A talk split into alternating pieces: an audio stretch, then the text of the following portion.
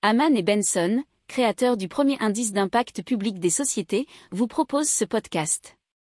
Haman Benson. Le journal des stratèges.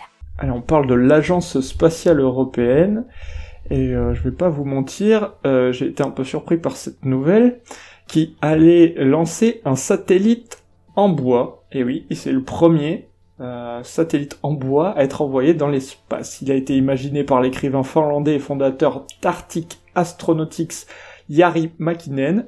Et euh, l'ESA, l'Agence spatiale européenne, cherche à savoir si ce matériau ne serait pas plus résistant que le métal dans l'espace.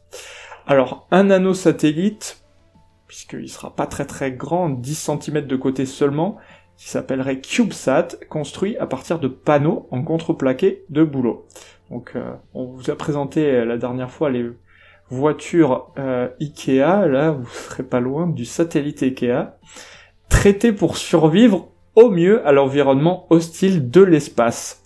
le satellite Ambroa devra à la fois résister à l'environnement hostile de l'espace, mais aussi au potentiel choc avec des débris spatiaux, qui est un gros problème dans l'espace, puisqu'il y a beaucoup de choses qui traînent depuis toutes les années.